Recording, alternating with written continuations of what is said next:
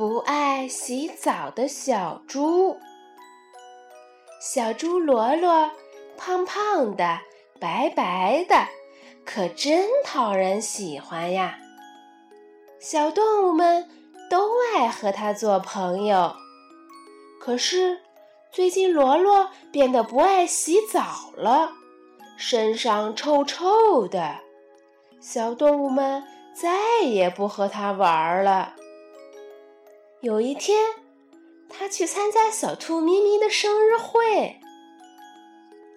他对大家说：“我们一起来跳舞，帮咪咪切蛋糕吧。”可是大家都不喜欢他，都说：“快走开，快走开，讨厌你的臭臭！”罗罗伤心的哭起来。为什么大家都不和我玩，还叫我臭臭呢？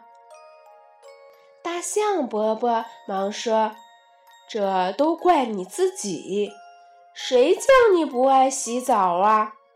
大家才不和又脏又臭的娃娃玩呢。”罗罗听完大象伯伯的话，很不好意思，赶紧跑回家洗了个澡。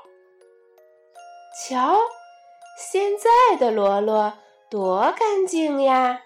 小伙伴们又和以前一样喜欢它了。